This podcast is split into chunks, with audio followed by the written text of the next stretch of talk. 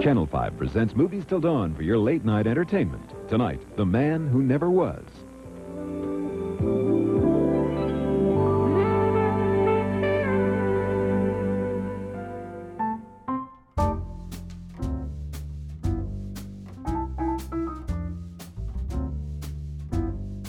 Welcome to Movies Till Dawn, a new podcast that's a safe space for filmmakers to talk about the fascinating and exasperating and always unusual and never quite the same thing twice process of creating motion pictures. I'm Raymond De Felitta, and I hope you won't regret spending the next 40 or so minutes with us. You know what? I'm going to tell you a quick story because uh, uh, this is this is a John Avildsen interview. This is part two, um, and of course, John won the Oscar for directing Rocky. And it turns out that even if you win an Academy Award for directing one of the most famous movies of all time, there's another point of view about it. Now, it rarely comes from the director. Usually, there are haters out there that say, they shouldn't have won that Oscar. That director isn't the best of the year. That I mean, that's that's par for the course, right?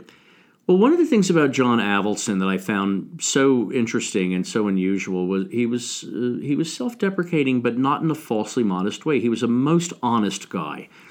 Uh, and on one of my early trips to his house, to you know, as I, I said, we would go have dinner and we'd watch a movie of his and we'd chat there was the Oscar that he won for Rocky, and it was on the shelf. And he said, "You want to see it?" I was like, "Yeah." Well, it turns out the Oscar is a really heavy item, so he dragged it down. I held it. I was like, "That's pretty cool, John." And you know what he said? He said, "Yeah, I didn't win it. The movie won it." And I said, "Why do you say that?" And he said, "That year, Alan Pakula, Sidney Lumet, Robert Altman." uh, Francois Truffaut and me. He said they all made a they all did a better directing job, but the movie won it.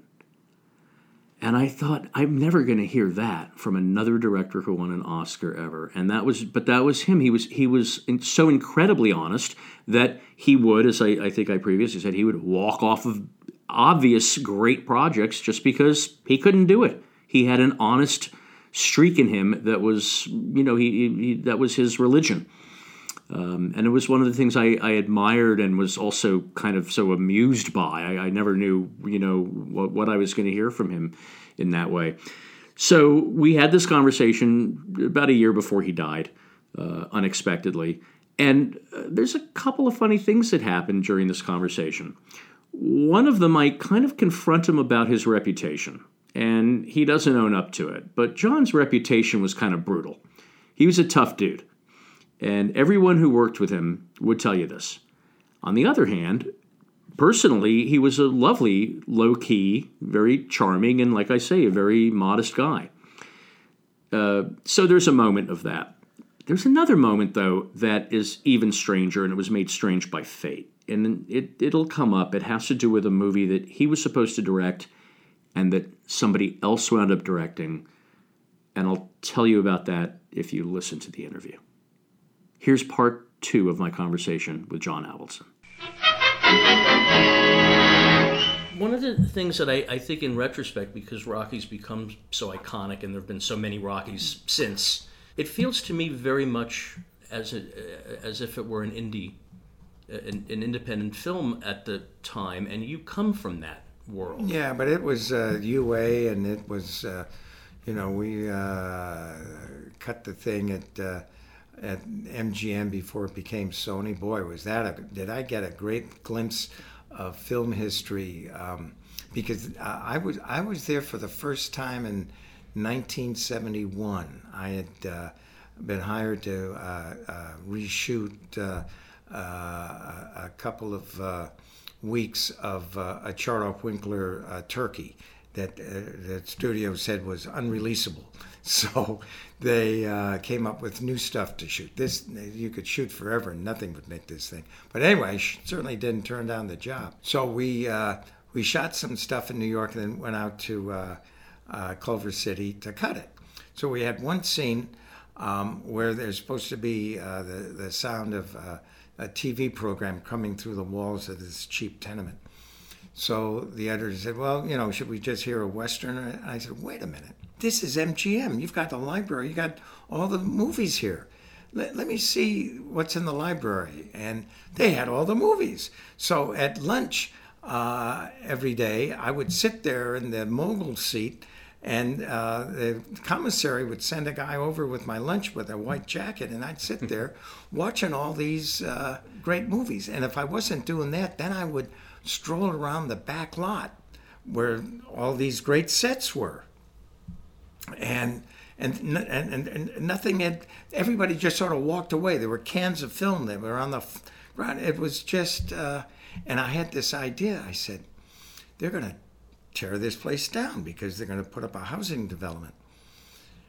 So, what, what if what if a movie uh, uh, buff sneaked in before they tore it down and started taking pictures of these various streets, like Andy Hardy's street or Esther Williams' swimming pool or the plantation uh, uh, uh, set. I mean, they had this plantation, a long road leading up. You could be blind and get good shots at this place. it was, it was incredible, and um, so he sneaks in and takes stills, and suddenly, two minutes of that movie shows up uh, on the screen. And how and it's not going to cost anything because you own the movies and you own everything. And uh, and meanwhile there's an old editor uh, who works there and he's very much against the idea of this place being torn down. And meanwhile the head of the studio has a 12 year old daughter and he's uh, has uh, her and her classmates taking a tour of the place before it gets torn down and the old editor kidnaps the daughter. the ransom being you can't tear the place down. now, uh, uh, the editor and the uh, and the movie buff who's been taking the pictures, they are, they are both uh, sort of thrown into this thing together because the cops knows they're there, and the and the movie buff starts talking to the editor, no, you can't do this. Remember in this movie, so and so said this, and the other guy, yeah, but what did so and so said? And we see all these clips illustrating their different points of view. And finally, they uh, the the guy lets the uh, the daughter uh, go but uh, sets fire to the place and the whole place burns down. And I said, You're going to tear the place down anyway, so why not burn it down and, and it. make it part of the movie? they didn't get it and a couple. And, and, it's essentially a free. Uh, everything in it was would have been free. You would have had exactly. the lowest budget movie with the greatest Absolutely. production values. Exactly. and a few years later, they did That's Entertainment. Right. Well, I think that was probably when you were there. Was shortly after. Uh, James Aubrey was sort of the he was the still the he was the boss, and he sold everything off and auctioned and, and, off all. And one of these movies I saw was Errol Flynn's uh, uh, uh, Robin Hood, Michael Curtiz. A beautiful, flawless color print. It was just so beautiful. So I, I went into Aubrey's office. I said, you know, I just saw you, you own Robin Hood. Why not reshoot it? Make a new Robin Hood, and with the cameras now, you can get up in the trees. I mean, it's very. And he loved the idea, and he started pressing buttons. John here wants to do Robin Hood. Suddenly, there were four guys standing, sitting around his table, and then they started talking about would he wear leather? I said, well, I guess. Well, they started talking leather for a half an hour. Well, anyway, um, I, I walked out of there saying, gee, this is easy. for more than 40 years, the most important discovery of this century has been kept secret. These two men know why. MGM presents George C. Scott, Marlon Brando in The Formula.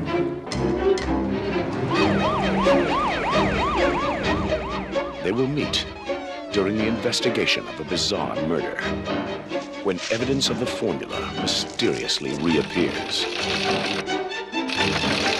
Genesis turns out to be something the Nazis considered very top secret. And whatever it is, it's still in Germany. In a world starved for energy, no secret is more important than the formula. The people will accept the 12 steps now because we can blame it on the Arabs. Arthur, you're uh, missing the point. We are the Arabs. You actually made a movie called The Formula with Marlon Brando and George C. Scott.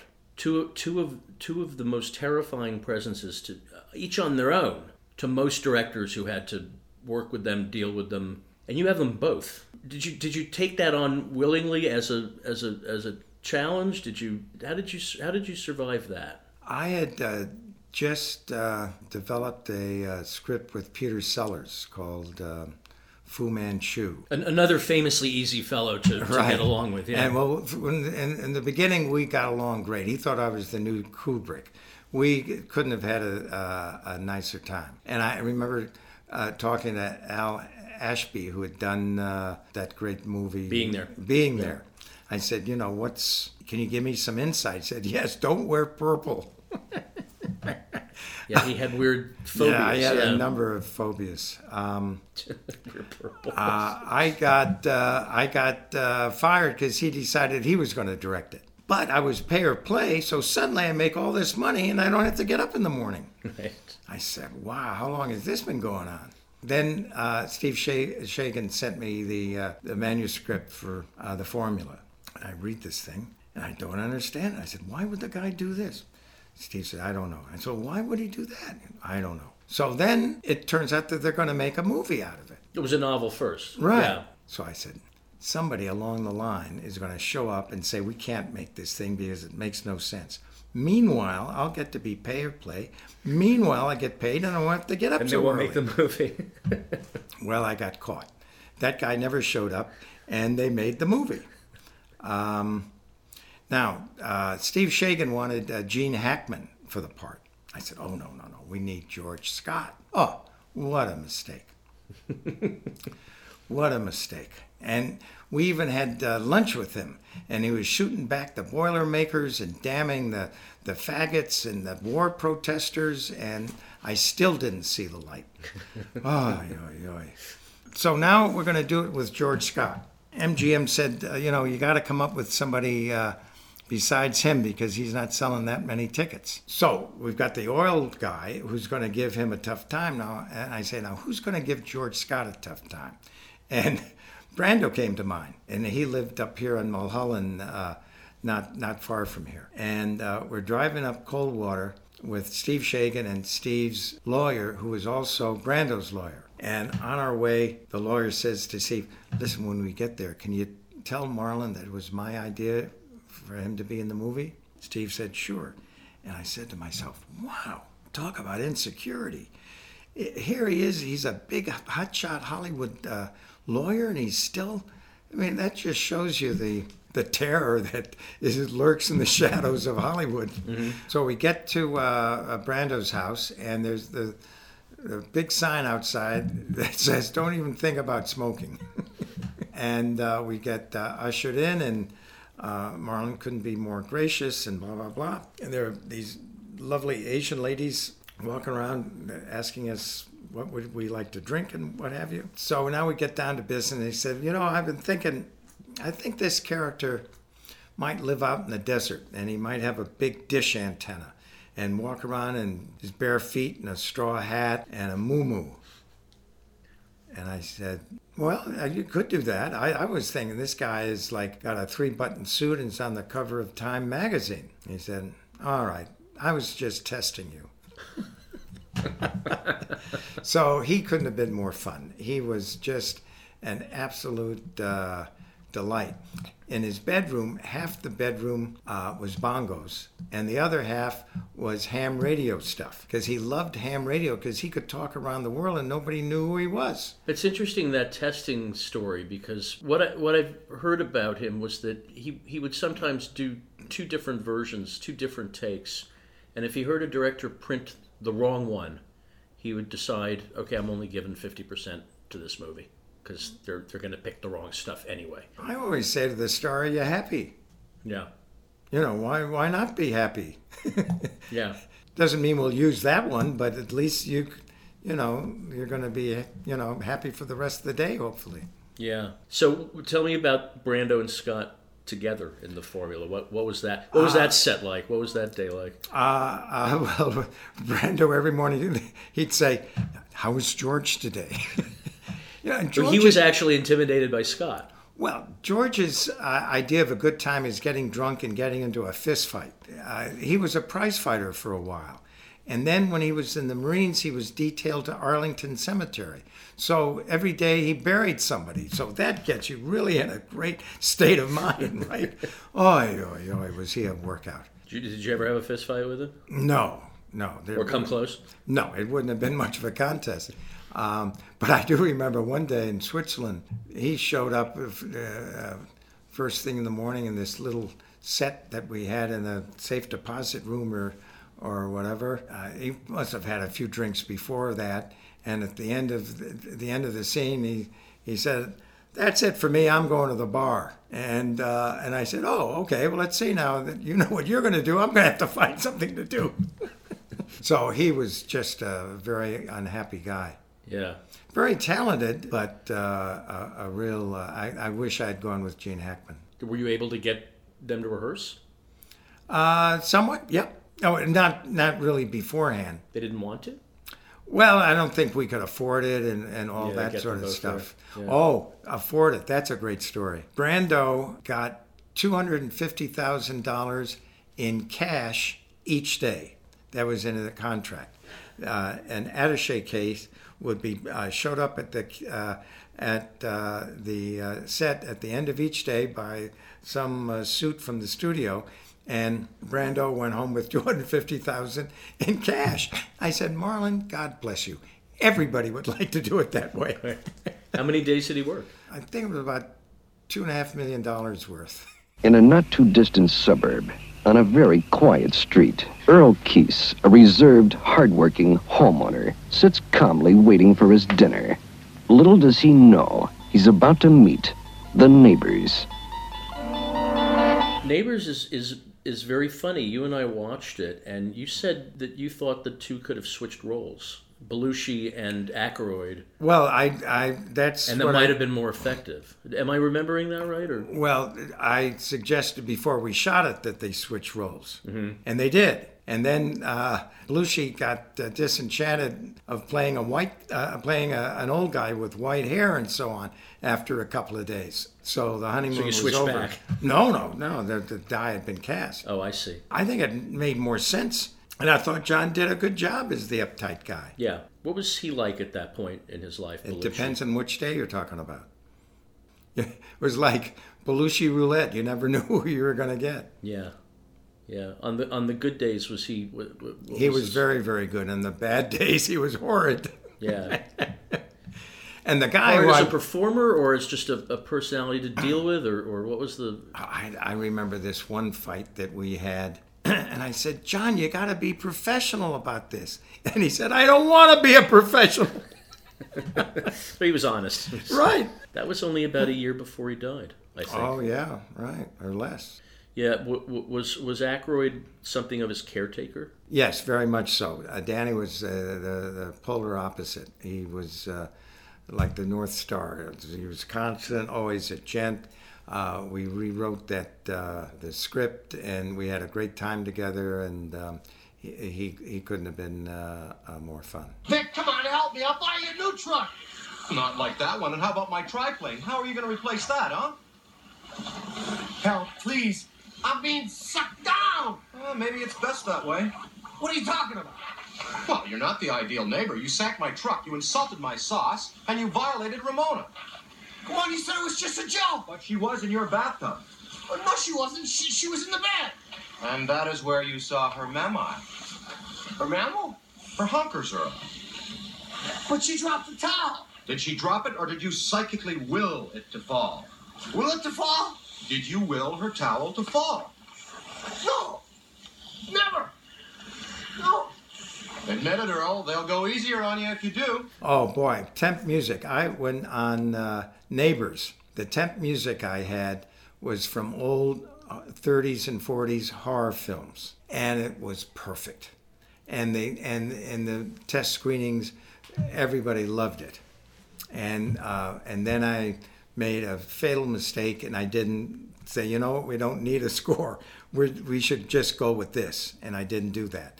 And if I had, I think it would have had a much better uh, reception. The other thing I remember when we watched it was that the the score that got put on the film actually makes it. You have to kind of swim through it Yeah, to, to get the humor of the film. It, it really does the it movie a overpowered it, and and and, and it, it didn't contribute to it. It uh, it was too on the nose, and it, it didn't give the audience any chance to participate. I'm just thinking of your idea of using old Oh no, would be that great. that yeah. I just that it it was the perfect counterbalance to to the movie. It it really worked. Have you ever thought of going back just for your own satisfaction and splitting the tracks and, and doing another Oh, pass? good luck. Yeah. well, No, you make all those cool videos that you put on your yeah, YouTube but- channel. But, you could, but to go through the machinations of getting those tracks Uh, so I could get back to the original M and E, I have you know where that starts. yeah, yeah. I'm being your goddamn slave is what I'm being, man. Now, we made a deal here. So? So? So you're supposed to teach and I'm supposed to learn, remember? For four days, I've been busting my ass. I haven't learned a goddamn thing. Ah, you learned plenty. I learned plenty. I learned how to sand your decks, maybe. I wax your car, paint your house, paint your fence. I learned plenty, right? Ah, not everything is as same. Oh, bullshit. I'm going home, man. Daniel-san! Daniel-san! What? Come here. Show me sand the floor. Uh, Rocky obviously led you to a, a kind of, you know, to be perhaps even typecast as making a, a, a certain kind of movie that, if you want to be reductive about it, you could say it's the it's the it's the anti-hero overcoming situations and it's sports centric. So Karate Kid obviously came about ten years later, and Karate Kid is a movie with similarly to Rocky, no stars. Uh, I, No, I don't know that- that it was a, a, a big budgeted movie. Well, it was more than Rocky, but you know that's not saying anything. But it was it was about a surrogate father. Pat Morita uh, in the in the Mr. Miyagi character was the surrogate father we all wished we had. You know, he was wise and funny and generous, and what's not to like? Yeah.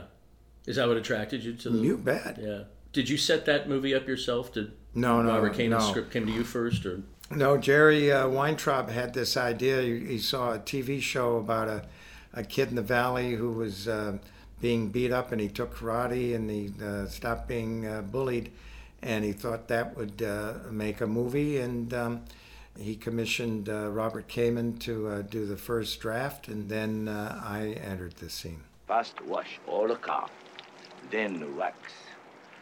Wax. Wait, why do I have to watch? Ah, all that- the that- Remember, dear, no question. Yeah, but... Uh, Right. Wax on, right hand. Wax off, left hand. Wax on, wax off. Don't forget to breathe. Very important. that's 1985. 83. 83. All right. So I was probably 18, 19 years old, and I, that movie had just come out, and I was standing in line at a multiplex going to see something else, and I heard two two girls behind me, two 16 year old girls, and they were trying to figure out what movie to see, and they were going through, should we see this? Should we see that? Should we see this? And finally said, no, no, let's just go see Karate Kid again. and I went, oh, okay, this is how hit movies get born. The hell with everything else. Let's just see the one that we know Wow, works. that's Yeah. a great. I've never heard that one. That's terrific. Was that expected though? That for that No, movie? Listen, you know, they always ask you, what did you think when you were making? Who has time to think about that? You're trying to figure out how I'm going to get through the day. Am I going to get any sleep tonight? You know, I, I never think about, uh, you know, uh, how's it going to be received. You, you, you like the story and um, you think other people will too. And, you know, you wish for the best, but you don't spend time thinking about how it's going to be received. He said, I've never done it. What, that's a waste of time. So when you got his script, when you got Kamen's script, did you see it as a natural sort of progression from Rocky? Did you no, see I they were? I didn't think about Rocky. I thought there's a totally different story. Yeah. People make that parallel, and you know you could make that case, but I never thought that um, th- they were similar and very different characters. the the the great thrilling scene, and I and I, I eventually did see Karate Kid, and I've seen it actually many times. I I, I love the movie, uh, and of course, it's to me, it's it, it's one of the most emotional scenes. Is is you know he's put that kid through building fences and and doing everything that the kid doesn't want to know how to do, and he finally they put it together, and it it's a scene that brings tears to my eyes when I see it. Um, and a lot of it, of course, it's in his script. Well, and Robert Kamen knew all about karate, and he was a black belt, and so on and so forth. So he wrote all that stuff, and and um, I knew nothing about boxing. I knew nothing about uh, karate, and nothing's changed. Right. But he knew all that stuff.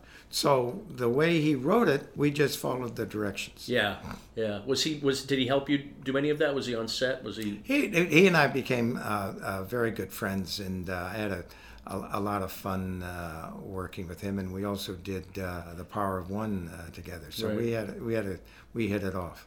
I've always I had the greatest admiration and respect for writers because you know you can't do anything without the, the script. If it's not in the script, you're talking to yourself. Yeah, it. it um, and now you, there were there were three sequels or two sequels to Karate Kid. Well, there were about eighteen. No, I'm kidding. There's 18 more in the future, I'm sure. Yeah. There was uh, one, two, and three, and then there was the one with the uh, girl. Yeah. And then there's the Will Smith one. Right, of course, the, the, the reboot. Yeah. Right. You did I did the first three. the first three. Yeah. And I, I d- I didn't like the. I had a, a whole different uh, idea for getting the, girl involved. I wanted um, it to open where Daniel is uh, is killed. He comes to uh, Mr. Miyagi's uh, defense and gets into a fight, and uh, in the course of the fight, he's killed. Mr. Miyagi says, "I taught him too well," and is crushed. Yeah. And then the girl walks in, and you start from there. Right. And I was very disappointed with the third one.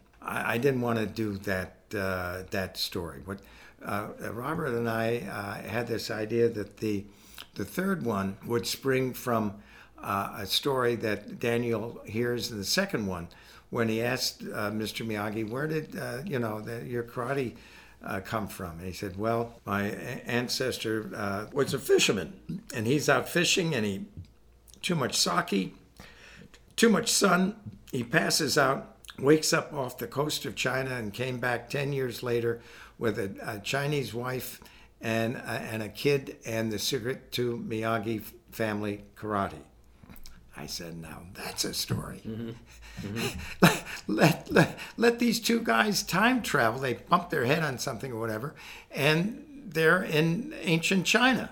And they peer through the bushes, and there's the original Mr. Miyagi, played by Pat, also. But we're in China now. And uh, the uh, Marty Kove Kreese character is a pirate, and all these people uh, come back, but they're in this. And we're in China. Nothing had been shot in China, and Coca Cola owned Columbia at that time.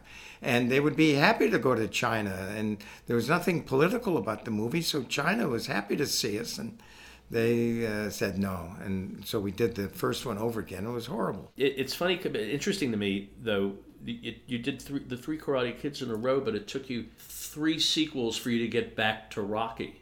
You did, Well, I only do Rocky, when Rocky he- Five. I only do Rocky when he's broke.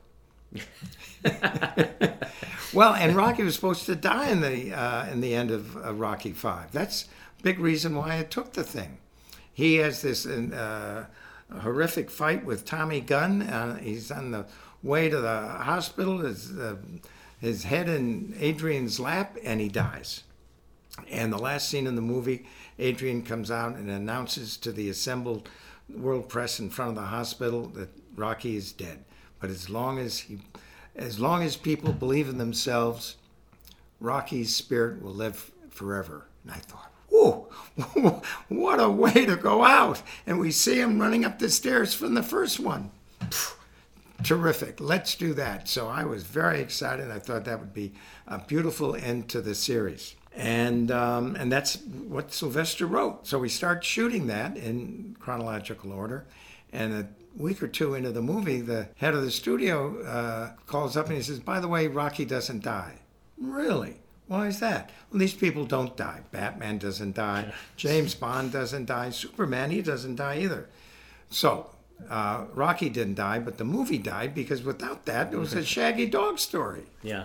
Now you can't. I guess there's there's no there's no logic, you know, business logic to ending such a such a you know such an iconic franchise. Well, people but- would have gone to see it. Exactly. Yeah. Do you like giving actors, you know, what I always think of as the actor's free take? You know, do it a few ways. Show me what you want to do. Give it a, you know. Well, hopefully, I'll, I'm going to be able to be rehearsing with the actor long before we come to do it for real. So when we're doing it for real, which is the most expensive time, a lot of that stuff's been um, talked about and done, and and you know, I mean, uh, the last thing you want to do is show up in the set and somebody comes up and says, "Where does the camera go?" You know, like, gee, let me think. I hadn't thought of that. Um, you know, all that stuff's got to be worked out beforehand. So when you're there for the real expensive time, everybody knows what they're doing. At least that's the ideal way of doing it. At least I think so. So, in your rehearsal process, is it does it begin with a table read and progress to actually staging No, no, things no. out? no. The, the sooner I can get to the location where we're going to shoot the thing, and I don't need the circus. I don't need anybody there. I just the actor and and my my little camera and and you don't even bring a DP.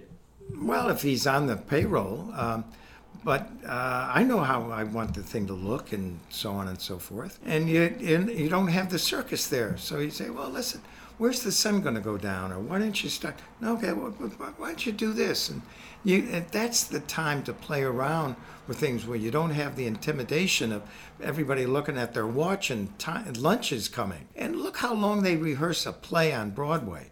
So why not rehearse a movie? I've always felt I've never done that extensive a rehearsal, but the thing that I've found very important is to bring the actors to all the sets so that they see the environment that they're, they're going to be in. And, and what's usually happened is they get so excited they just start wanting to run a scene. They just want to Well, start right. going. The, the location is a huge character in the story. Mm-hmm. It, it, you end up looking at a lot more of the location than you do of the actor. So those locations are real important, and the more you can spend time living in there and moving around, and what would the character do if he had a window there he might look out at, or whatever, the better. Yeah. Also, you, you can avoid, and I mean, this does happen, you know, quite a bit when, when an actor walks in and says, "I'm sorry, what the hell is this? This Yeah, is where I I, wouldn't live." have a room like I this. wouldn't. Right. That's not happening on Right. the day of. That's Blue wall? I wouldn't have a blue wall. Are you nuts? Exactly. No, dude, you must have seen uh, Day for Night, right? Of course. For All right, well, yeah. that's the classic movie about making movies. Sure, sure. On uh, Joe and Susan Sarandon's first movie, we had this horrible apartment on the Lower East Side, and we are going to start shooting because we shot in order, which I'm a big believer in. The last day of rehearsal, she wanted to sleep there that night, and we are going to shoot there the next day. She wanted to sleep there to get into the place. Sure. And this place, nobody would want to sleep there. So I had the greatest admiration for her. Sure. Have you thought of working in television? Um, yeah, uh, but you know, um, well, you, you got to keep in, in mind a few things. The last movie I did was the John Claude Van Damme movie that I took my name off of, and because I got recut, and the thing went directly to uh, to video. When You there- were, were you, you were Alan Smithee? when there was uh, no, uh, you couldn't use that anymore because I think that was the name of a movie that Arthur Hiller did. Yeah, yeah, that was which Joe was pretty funny, yeah. right?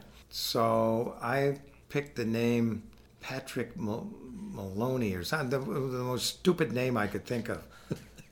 uh, you know, so much for trying to keep something like that a secret. It's a very small business. So anyway, that went straight to video. So if you're running a studio, you only get to greenlight so many movies, and if they don't make money, then you know you don't have a place to park there anymore. So, and I'm not getting younger every year, uh, so I'm not on the tip of anybody's tongue. Are you developing more things? Well, I've got a, a Holocaust movie, which is a, great story about a father and, and a, a grandfather and a son. And I've got a, a another story with the baseball as a background. Okay, so wait a minute. We're, let, let's pause here for one sec because here's the weirdest part of the interview, and in some ways, it's just it's so showbiz that you, it, you can't believe these things happen. So here I am talking with John, and I'm asking him about what his future projects are, and he's going to tell you about a baseball movie, a redemption-oriented baseball movie that he's looking forward to making. He didn't wind up making it. He walked off of it as he had so many others. But what was peculiar here was that uh, it was offered to another director, uh, and that was me. I, I got offered this movie that John had quit. Uh, and I called John and I said, you know, a strange thing has happened, but that movie you told me about during our conversation is now being offered to me. And I know you left. I, I know that you didn't get fired or anything, that you didn't like something that was going on. But I, I said, I still feel like uh, I'm marrying a friend of mine's ex wife. Like, I, I, like, is this okay? Are we, or can we all be friends with this? And John said, you know, let's have a coffee and I'll tell you my war stories. Good luck with it. You know, I'm, I'm glad they called you. Again, very John Avildsen. He just was not emotional about stuff like that. Uh, unfortunately, we never had that coffee. A couple months later, he was dead. I think he already knew that he was sick, and uh, it was kind of also like him to not tell anyone that he was ill, at least anyone who wasn't his close family. We made the movie. Uh, it is that baseball redemption movie. I don't know whether it's out or not when you listen to this podcast or not, but I thought of John a lot while I was making that movie, and it was it was a little strange and a little sweet. He he gifted me a movie, and that was the end of our relationship. And I've got a, a another uh, story with the baseball as a background that is about uh, love and redemption. Oh, Um, I, so I that's Stano. right. Yeah, I read that. Yeah. yeah, good script. And uh, you know, so I'm trying to get those off the ground and um, waiting to see if anybody salutes. In Los Angeles on Friday, John G. Avildsen, the Oscar winning director of the original Rocky with Sylvester Stallone, passed away after battling pancreatic cancer at the age of 81. Following the surprising success of Rocky, Avildsen went on to craft more audience pleasing underdog stories like 1984's The Karate Kid. At the time of his death, Avildsen was working on his first film in nearly two decades, Nate and Al, starring Richard Dreyfuss and Martin Landau. Among those paying tribute to Avildsen was Rocky star Sylvester Stallone, who posted a farewell on Instagram with a caption reading, I'm sure you will soon be directing hits in heaven. Thank you, Sly.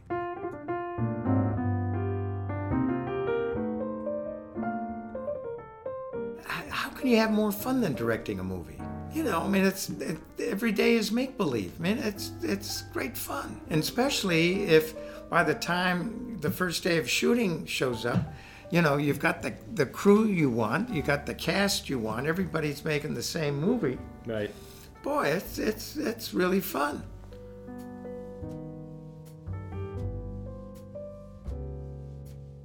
That's the end of part two of my conversation with the late John Avildsen. I hope you enjoyed it. I certainly enjoyed having it with him, and I loved knowing him. So hopefully you got to know John a little bit through that conversation. If you enjoyed listening to Movies Till Dawn, I'd love to hear from you. You can email me at moviestilldawnpodcast at gmail.com. You can access these conversations at iTunes, Spotify, TuneIn, Stitcher, Google Podcasts, SoundCloud, YouTube, as well as our website, moviestilldawn.transistor.fm. If you'd like to see some videos pertaining to the guests of each episode, please visit my blog at moviestilldawn.blogspot.com. And please feel free to follow me on Twitter at ReelRDEF. That's R E E L R D E F. All interview material and audio clips are covered by the Fair Use Copyright Act of 1976, in which allowance is made for fair use for purposes such as criticism, comment, news reporting, teaching, scholarship, education, and research.